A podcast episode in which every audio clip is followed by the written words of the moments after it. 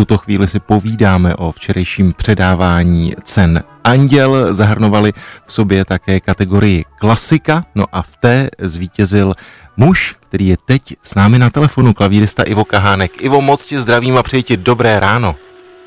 Děkuji moc, dobré ráno. V první řadě veliká gratulace od nás z Klasik Praha.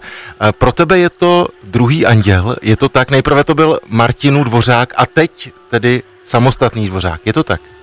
Je to přesně tak. Ivoši, eh, jaké jsi měl včera pocity, když jsi eh, seděl ve veletržním paláci vlastně společně s Kateřinou Kněžíkovou a se zástupcem Sočru, kteří eh, zastupovali ty své projekty, které byly také nominovány, no a pak se na té velké obrazovce objevilo to tvé jméno, tak než si vystoupal po těch čtyřech, pěti schůdkách, které tam byly, co ti běželo hlavou?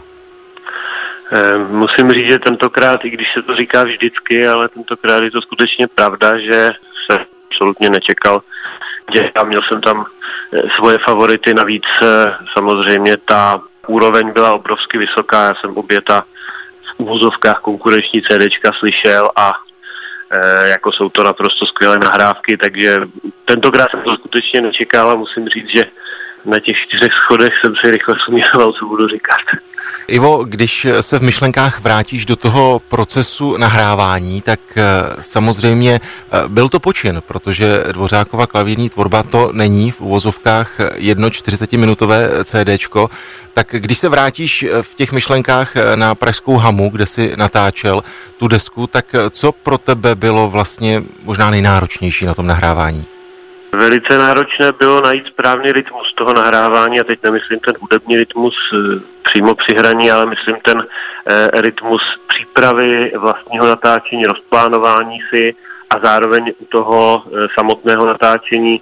E, samozřejmě netočí se úplně v celku, ale točí se, že musí se například ladit klavír, jsou mezi tím různé poslechy a to se, to se přece jenom lépe dělá, když máte jaksi dohledný materiál na jedno CDčko, ale když té hudby výsledné je pět hodin, to znamená těch střihů jsou stovky nebo možná jako skoro tisíce, tak v tu chvíli samozřejmě tohle nabývá úplně nových rozměrů. Navíc já jsem měl vlastně přesně daný deadline, do kdy se e, ta nahrávka musí dotočit, protože o dva měsíce později se musela křtít a to bylo na Dvořákovi narozeniny na festivalu Dvořákova Praha. Takže právě asi ten, ten time management, jak se říká, byl zřejmě největší zkouškou, největším průběžským kamenem. Ivo, prozrať nám, jak je to v současnosti s Dvořákovou klavírní tvorbou ve tvém repertoáru? Zůstává v něm, rozšířila se eh, právě díky tomu nahrávání i v rámci toho koncertního provozování? Určitě se rozšířila, já už vlastně, dá se říct, celý rok zařazuju pravidelně Dvořáka do svého repertoáru a to nejen ty úplně nejznámější kusy, a teď nemyslím jenom Moresku číslo 7, ale e, právě ta souborná nahrávka i mě tak jako rozstřídila zrno od plev v vozovkách, pokud to mohu takto drze o Antonínu Dvořákovi říct.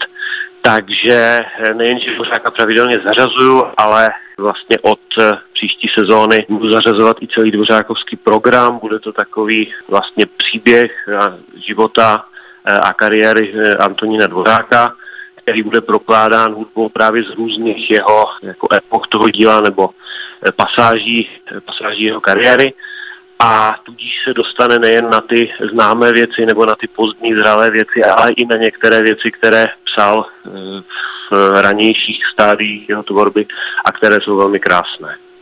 Ivo, já jsem moc rád, že jsi udělal čas eh, pro posluchače Rádia Klasik Praha, že jsme ti mohli takto živě popřát a pogratulovat. Tak ještě jednou eh, gratulujeme, oslavuj, pokud můžeš a máš na to čas a měj se hezky. Díky.